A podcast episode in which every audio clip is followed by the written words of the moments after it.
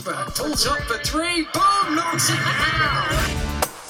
Curry from the corner at three. Puts it in. For overtime, makes it Garrett. Right.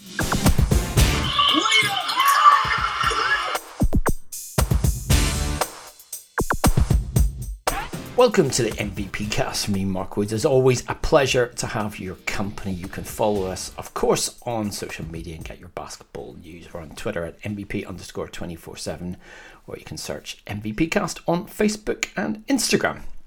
Now, our guest is one of our top young players, thankfully, playing here on home soil. She just returned from pulling on a Great Britain jersey once again in the Eurobasket women qualifiers and over a time win over Portugal last weekend, followed by a loss in Greece. Not quite over qualifying hopes, so fingers crossed for the rest of the campaign. But now it's back to be WBBL duty this weekend with the Sheffield Hatters. Georgia Gayle, welcome to the MVP cast. Thank you.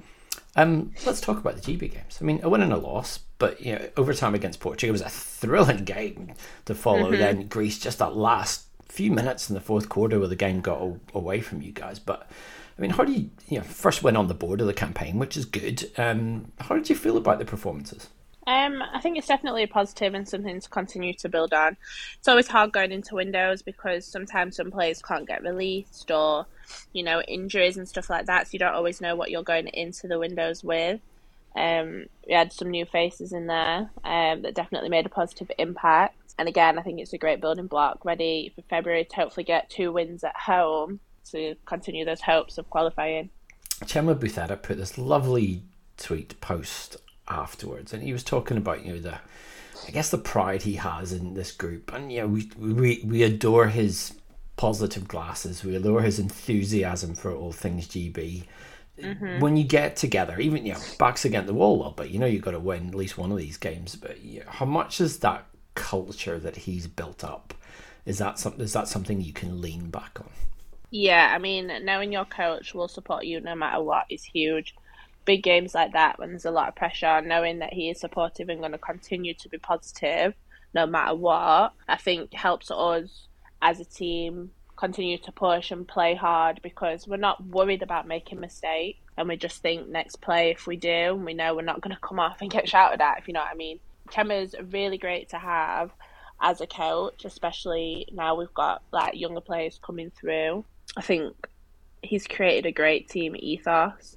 And even though there is the age gap between players, it, it doesn't seem to show, and I think that's down to him. We've seen over the past six months Rachel Vanderwal retired, Jo Leedham retired. So we're down to mm-hmm. three from the class of 2012. So it's just Temi, Fi Chantelle Handy, Azania Stewart. I hope I'm not missing anyone. Mm-hmm. Um, does, does it feel slightly as this team now belongs to a new generation like yourself and others that have you know come through not even since 2020 or so you know but you know the last maybe the last year or two even. Yeah um the, the, i think the team is starting to evolve now into the younger generation um and you know it's great to still have some of the older ones there to guide us while we're kind of finding our feet um but it's just part of life isn't it? Stuff changes people start to retire and fall away from the game and the new ones come in. So um, I think we've got to start building back up again to try and reach the successes that they did previously.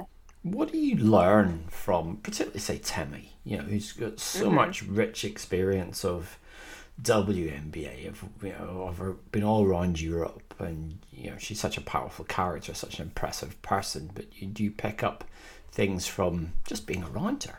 Yeah, I think first thing with Temi is she's just a great person, um, highly educated. So she's very smart.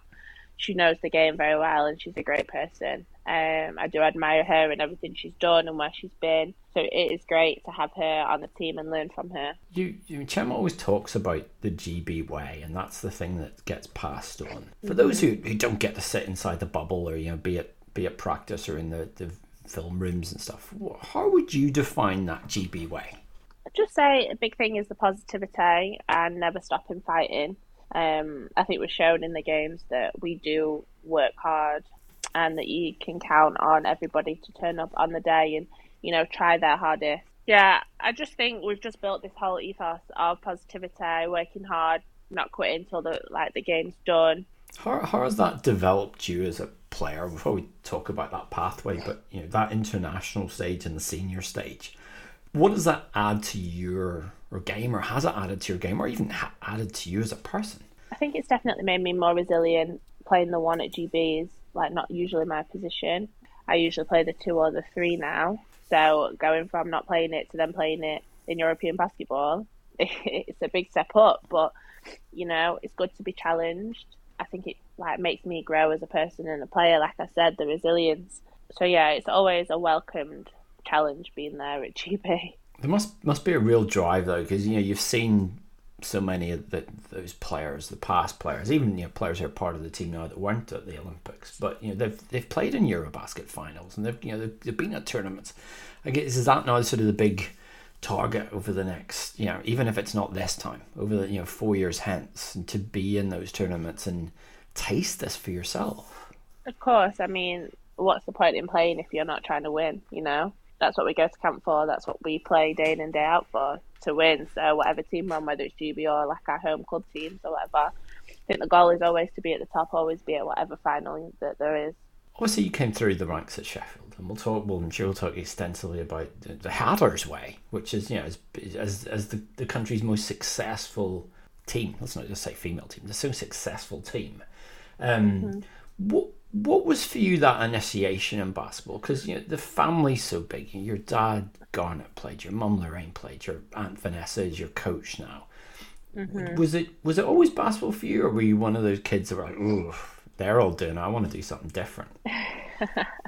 uh, yeah, so um, I grew up playing basketball, but I also had horses from. Well, my mum had horses since she was sixteen. Uh, I got my first pony at two, so I did both. So if I wasn't at the stables, I'd be at the court, whether my mum was coaching, dad was coaching, I was training or whatever.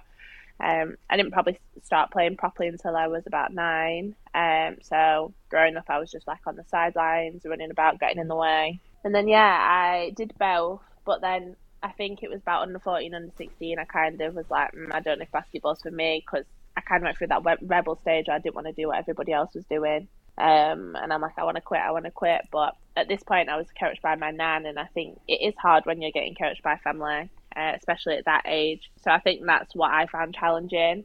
Um, but then eventually, uh, at 16, I chose to give up the horses go to a basketball academy and like do the England teams and stuff like that. And then obviously I went off to America, so I, I couldn't do both at that point. I really did have to choose. I had to take something serious, and with horse riding, you have to be you have to have a lot of money to be able to take that seriously. And I knew I was talented at basketball, and I don't want to sound big headed, but I feel like I was, I was going to be more successful in basketball than horse riding. Well, we could pick so many of those, but let's talk about your nan, the the, the late but infinitely great Betty Codona, who's you know, mm-hmm. sadly left us not not really that long ago now. And you know, Bet, yeah. I, so much admiration for Betty, as did everybody. But I would imagine, you know, as, as, a coach, she you know she didn't pull any punches. Um, what was it like having her? Because you know, there's obviously Nan, you know, nice Nan who gives you Christmas presents and all such like, and Nan, I imagine it probably was like, you know, you got to muck in with everyone else. Is that is that fair? Yeah. Um, I mean, it was always that tough love on the court. Um, she was the same with everybody. I feel like everybody in the club was like a daughter, granddaughter to her. So it wasn't just me. She was tough on. She was tough on everybody, but she had high expectations, and that was the reason why the club was so successful because we were pushed, and she held us to those high standards. And that's why we produced a lot of great players. You look in the past at Kate Crowley, Lisa Hutchinson, like Nessa, my mom, and that's all down to my nan and how she was. How how important? I mean, you, you've you're this two generations removed, but can you sort of sit back and appreciate the importance and the the legacy in a sense that that Betty leaves behind because she you know she held so many positions within basketball. She was chair of Basketball England. She was a absolute force of nature in pushing the, the women's game. I mean, it's you must hear some of the things that she did even before you were around and think, blimey. Yeah, um, I know she used to travel a lot. I think I'm not 100 percent sure she was on the board of FIBA, and you know she's lived a great life. She's done a lot. She's got her OBE, so she's a woman for people to look up to and admire. She's done so much for the game, and I think everybody, I think most people in basketball, especially women's basketball, are quite grateful for everything she has done. Uh, my life wouldn't be the same if she didn't start this club. Sorry, my dog's shaking. um, if she didn't start the club, you know, I don't know what we'd be doing as a family. Maybe I would just be horse riding, or maybe I'd be sat in my room doing nothing. But I'm glad it's turned out this way. How much, you know, when when she sadly passed, but and she was still so heavily involved and still very passionate. I mean, does it feel like now the torch has been passed to you know Vanessa foremost, but you know yourself to be part of that to carry on? Essentially, it's a family business in a lot of ways. Yeah, um, my mum and Nessa do so much. Uh, my mum runs all the junior teams um, and the Div Two team, um, and they started stepping a little bit more with the WBBL team. Nessa basically manages the whole WBBL team, and I help where I can. Both of them, it is a lot. I mean, the volunteers have never been paid to do this stuff. Um, I don't think people understand how much time and effort is put into it. It's like my nan would sit at a computer from nine in the morning until five, six o'clock at night in her retirement. Um, and a lot goes into it. So, you know, I think we all got a bit of a shock when when Nan did pass, is how much we've had to step up and do as a family. How do you feel at the club sitting now? You know, you're someone who's you know is involved behind the scenes and has been in with the bricks. I mean, we had that patch a few years ago when the Hatters disappeared from the league for a year, and it was you know it was financial. It, you know, it was about you know there was fears. You know, it, are the Hatters going to come back? You know, is you know, mm-hmm. you know although it was for a year, you never know. Um, mm. how do you think things are now? Particularly, you know, was, you know the BBL has all this investment and everyone's looking at it and you know there's big plans the new CEOs you know is effectively already in post it, it they're talking big but WBBL's mm-hmm. It's not it's been you know they're left out of this I mean do you do you feel positive about where the Hatters where the league sits at the moment I'm always optimistic um, I feel like change takes time, so we have to be patient, but always hopeful and just hope it moves in the right direction. I feel like us as a club, again, moving in the right direction, joining kind of with Sharks year in their new arena. So, yeah, I think even though we had that COVID year, we've come back, we're, we're doing great so far, and I think it'll continue. So, I think it's just the Hatters way, isn't it? You talk about the GB way, but it's also the Hatters way. We just get on with it no matter what.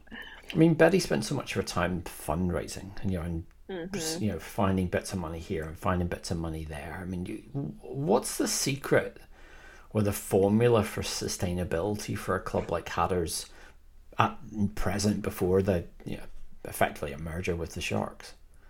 Um, I'm still trying to figure that out. As she, all I can say is she was relentless in trying to find us the funding and for us to be able to keep going. She knew a lot of people and a lot of people admired her, and I think that's why people wanted to help us to get the funds in. So now it, it's a little bit of a different ball game, her not being here. Um, so we're trying to figure it out because it is different. But yeah, it's like I said, it's figuring out as we go. Um, but hopefully, there's people out there that want to step up and sponsor us and support us because they know who we are as a club and that we are trying to continue my nan's legacy. Do you feel it's the right time um, now with you know the Sharks' new Canon Arena or Cannon, whatever it ends up being called with you know, called to mm-hmm.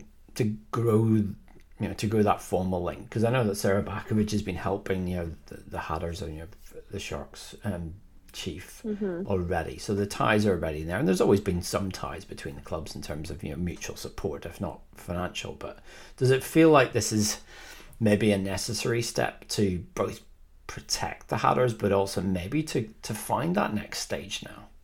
Yeah, I mean Sarah's been great in helping us bring money in and like meet new people. Um, I think you look at a lot of the successful clubs. You look at London; they have joined. Like the women and the men have joined. Um, Newcastle have got their own arena. The women and the men are together. So, um, I think that's it's the next step for us, and it's a step in the right direction.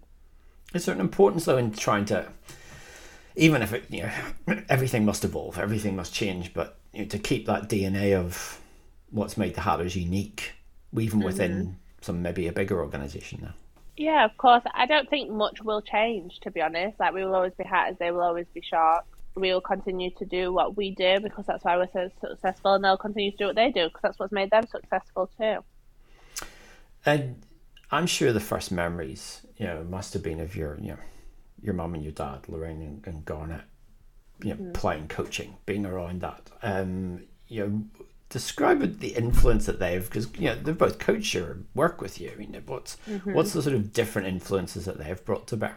Um, I think they're very different in how they play. My mum would always joke she never played defense, um, and I got that from her. Um, and my dad, for well, I wouldn't even say I'm that athletic to be honest, but my dad was an athlete. Um, my dad's always been the type to not say too much in a game, and then he'll we'll sit and have that conversation after.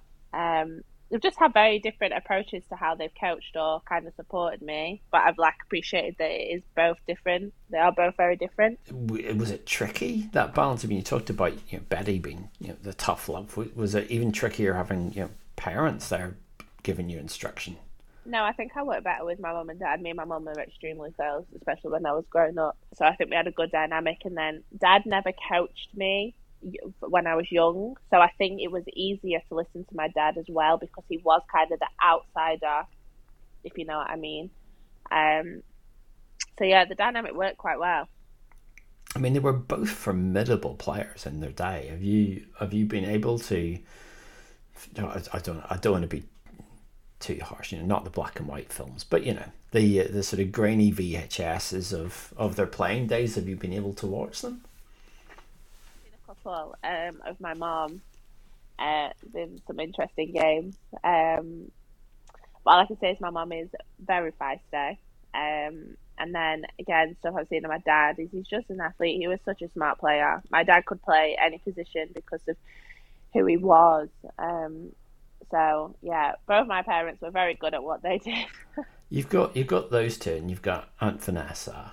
Um, did that was there ever little sort of family games when you're growing up? Maybe cousin Quinn as well involved in these. Uh, no, not really. No. Who would be the go-to in the family team? Because you got the starting five there. I know. Um, I'd say now it would be Quinny. Um, he's I mean, he's just amazing. I admire him so much. Um, I think being able to watch Quinn grow up and turn into the young man he is, like, is just amazing. Um, I, th- I get emotional talking about him because he's come so far um, from how he was when he was young, when he used to be that little annoying child on the sideline asking his mum for money while she was coaching because he wanted to get chocolate bar from the vending machine or he wanted to get Lucozade. um, to this kid that's, I mean, performing at a high level, making the GB squad. Um, you know, he played in the Bronny game in London. I mean, he's he's just amazing what he's achieving at such a young age, and I'm so proud of him. I mean, you were all you were all there in Newcastle, as was I a few weeks ago when he you know, was in the team for the 1st mm-hmm. time against Serbia. What what was the family emotions that night, seeing him, you know, in the GB jersey lining up? just proud. I mean, and we knew he deserved to be there. Um, you know, Quinn is kind of the baby of the family now, so everybody supports him so much. He was very close to Nan, um, and we got a little bit emotional after the game, uh, like saying how she was looking down him and how proud she would be. Um, so he's got a bright future ahead of him. yeah, no, he's no, he's had his you know, first appearance, and you know, it's um, everyone speaks very highly of his his potential. Um, mm-hmm. When you were younger, obviously coming through the Hatters system, um, you made that decision, like so many people, to go over to the states, and you know you had you know two different stops. You, had, you know, the JUCO stop at Northwest Florida State, and then University of Central Florida as well. Mm-hmm. it's you know it's a Florida's not, not a bad place to go if you want to you want to head somewhere. You know, well done, good choices. Um, yeah. How did that enrich the life experience for you?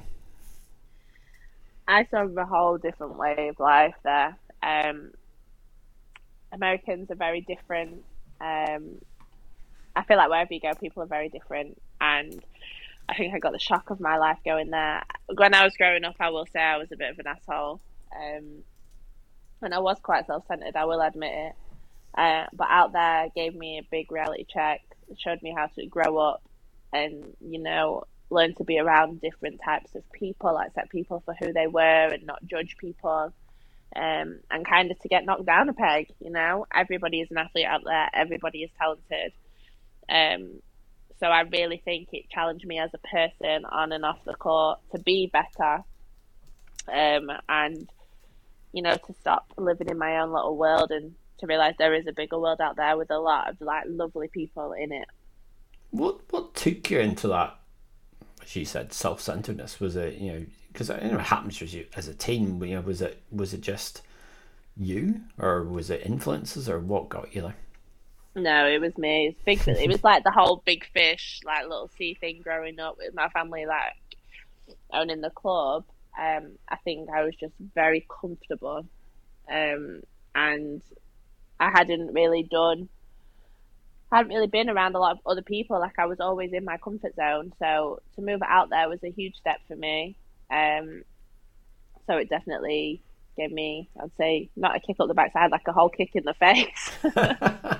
what was your big kind of? I don't know if there's a light bulb moment, but that sort of yeah, someone called it last weekend. I was I was talking to, but that welcome to the USA moment where you go, "Hey kid, you've you know you're the one from overseas, and yeah, you're gonna have to live up to our standards now."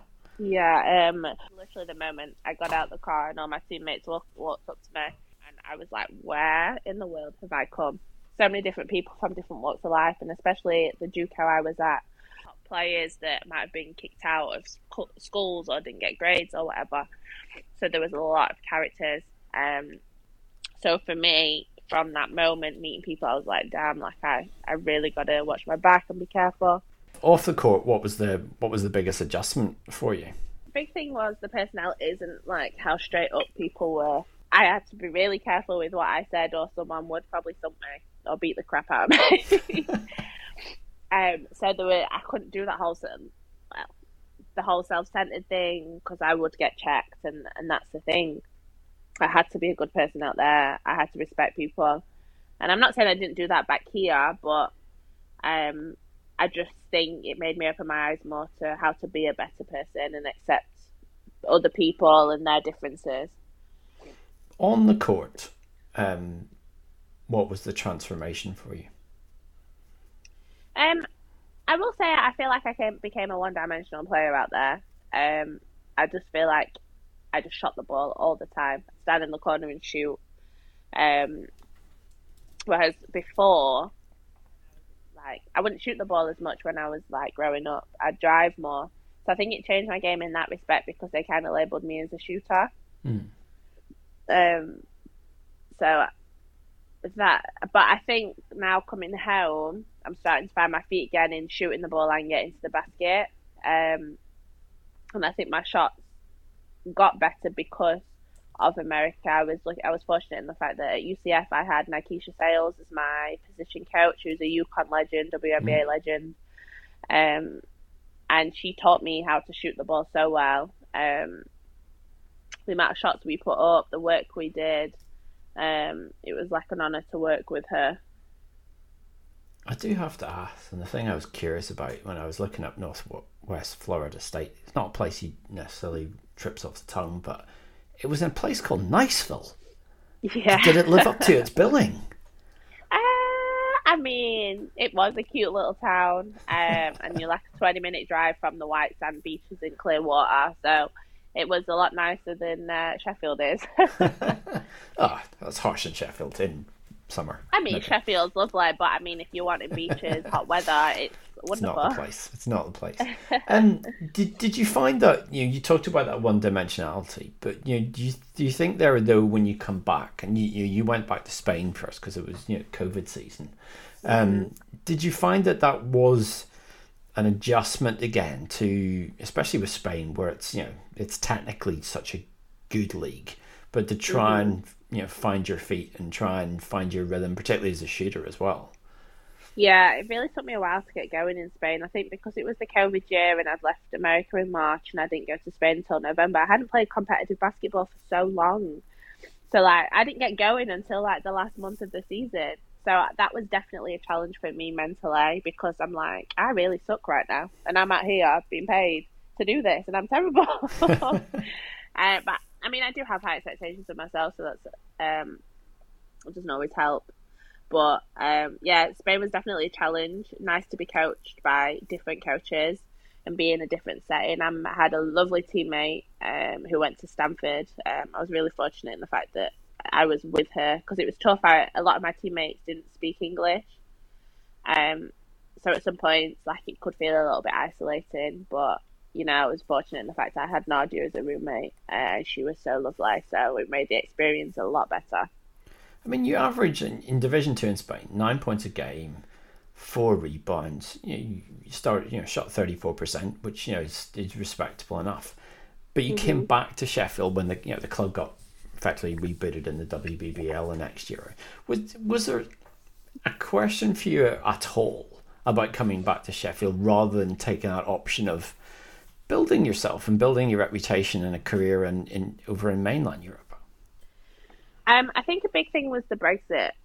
Um, I think it just made it a lot harder overseas, and um, I feel like I've been away from home for so long that I needed to come back and help the family rebuild.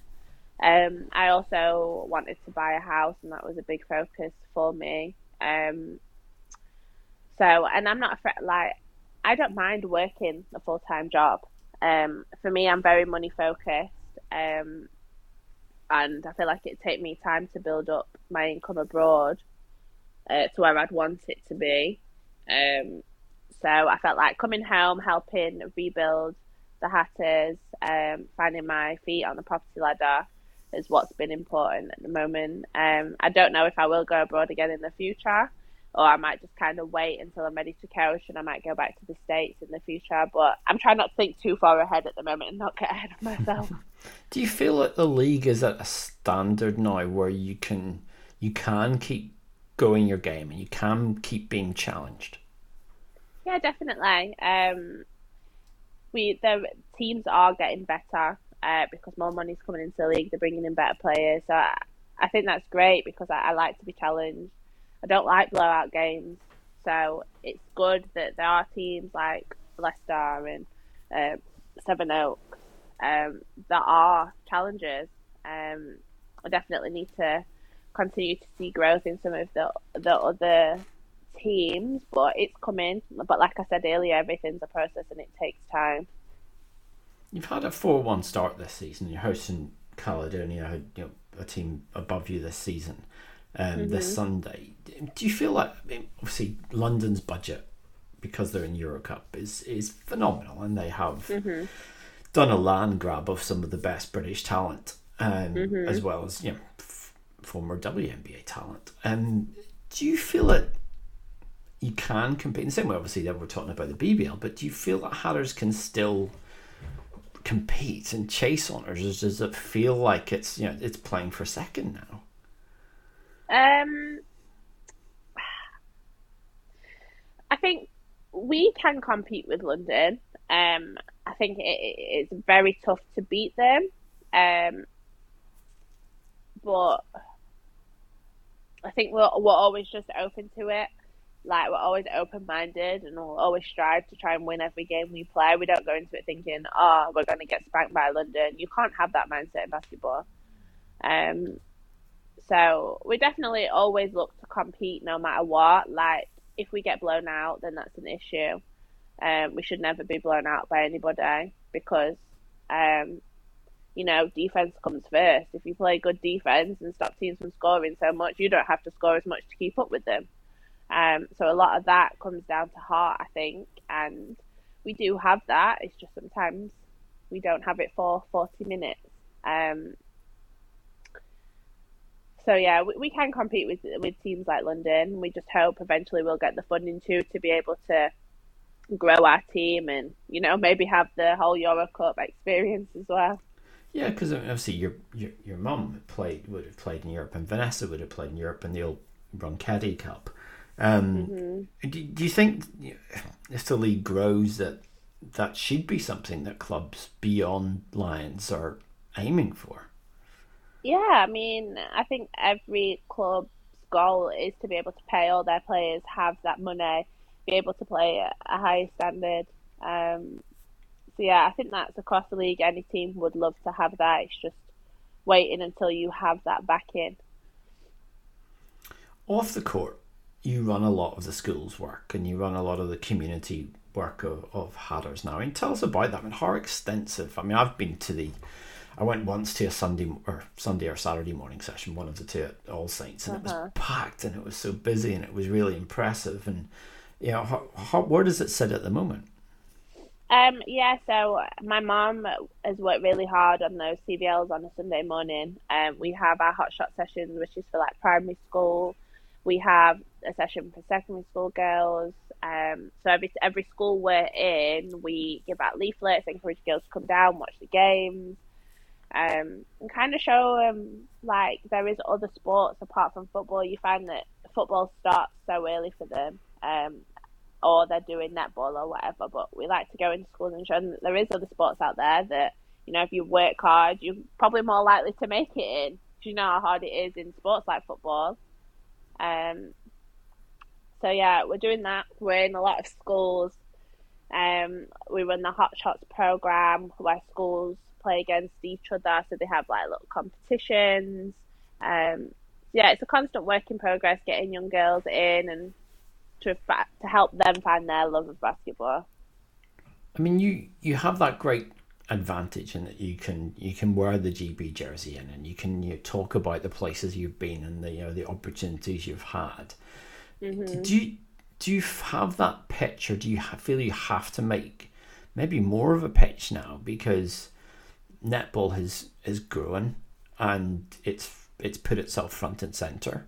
You've got women's football, which is you know grown exponentially over the past decade, there there's much more of a fight now, particularly in female sports, to capture athletic talent, capture girls of, of, of all abilities and shapes and sizes to, to choose basketball. Yeah, I mean, it's it's always going to be tough when you're competing against other sports, uh, but I do think basketball is on the up, just slowly. Um, a lot of people, I find that you've got a lot more kids wearing Jordans and wearing jerseys and knowing who LeBron James is. And I know it's not, you're not hearing about Kelsey Plum or A'ja Wilson or whatever WNBA players, but it's a start.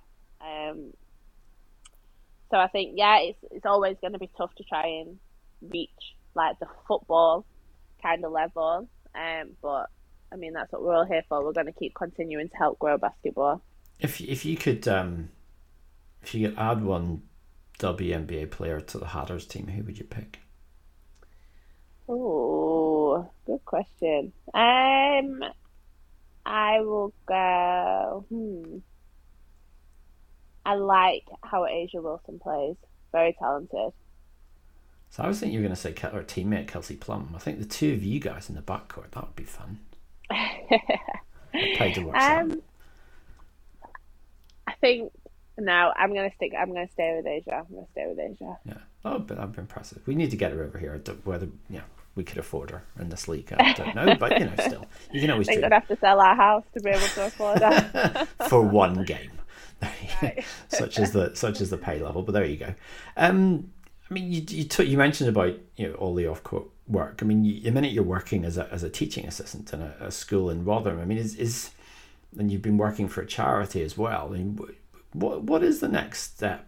You know, alongside basketball, what's the career plan? Um, I couldn't tell you. Um, I'm just kind of taking it as it comes at the moment. Um, I don't know what I want to do. Um, I'd love to coach, but there's no money in it. Um, and now having the house, I really have to think sensibly financially. Um, so at the moment, it's just continuing with the teaching stuff, trying to grow ba- grow basketball for us as a club, uh, and then maybe in the future it might be going to America to coach, or hoping we get some investment and we can, you know, if I stop playing and I coach, I get paid to coach here. Just don't know really. I'm just very open and trying not, like I said earlier, not looking too far into the future. It must be a bit saddening or despairing in a way, though, that you know if for someone that wants to coach. We've seen Jo Leedham recently, you know, his assistant coach in the States finished, didn't have an option here. You know, your your Aunt Vanessa, you know, is, is not is not getting rich off coaching. That you know, she's incredibly talented. She works very hard, but the paid positions in this country, particularly for female coaches, could probably count it in one hand, if not even that. I mean, when you look forward to careers, it's a bit depressing, isn't it? It is. Um, but this is the life we've chosen. We know how it is, uh, and we've accepted it. So hopefully something comes about. If not, we will just get on with it. That's just how me and my family are. We always figure it out. Let's let's end on something a bit more upbeat. Um, what what's the ambitions now? I mean, you, you talked about winning Eurobasket. I mean, it's do, do you, do you, I know you don't set yourself sort of particularly long term goals, but you know what's what do you feel that where can you take your game to this next level? Um. So yeah, Eurobasket, and then at Hatters, I definitely think hopefully some investment comes. Um, we can start to grow our team, be successful in the league, hopefully trying to beat teams like London, and then looking to go into Europe. Um, and then I think also if we ever had um, the money to be able to get our young teams being able to play abroad, um, obviously not like Euro Cup, but I'd love to give the girls a challenge of playing in different countries to be able to get a taster of maybe playing professionally in the future if they want to go abroad or hopefully staying and playing for Hatters. And if if any um, anyone wants to invest in Hatters that's listening to this, what, what would they get mm. for their money? Here's your pitch. You will get a family run, successful women's basketball team, and emphasis on the family. We are a family. Um, we always strive to be inclusive, um, getting girls active, being part of something bigger, um, and hopefully creating positive futures for a lot of people. And that is very important. Those positive mm-hmm. features that you know, kids get the chance, particularly at these tough times of cost of living and all that stuff. But yeah, the Hatters do such great work in that. So there you go. If you're listening and you've got a few million down the back of the sofa, you know, reach out to Georgia and then yeah, full time jobs. There you go. That's the start of it as well. Um, yeah, Georgia, always great seeing your your evolution as a player, um, and I'm sure as a coach uh, that we'll see in the years ahead. But um, hope the cough gets better and um, keep Thank doing you. what you're doing. Thank you. Thanks so much for joining us. Uh, that is it for this edition of the MVP cast. Don't forget you can get all our previous editions via your preferred podcast provider, or you can head to MVP 24 7. It still lives, and you can get your podcast there. If you want to reach out to me, you can get me on Twitter at Mark Britball. Another edition of the podcast coming very, very soon. But for me, Mark Woods, thank you so much as always for your company. We'll see you next time.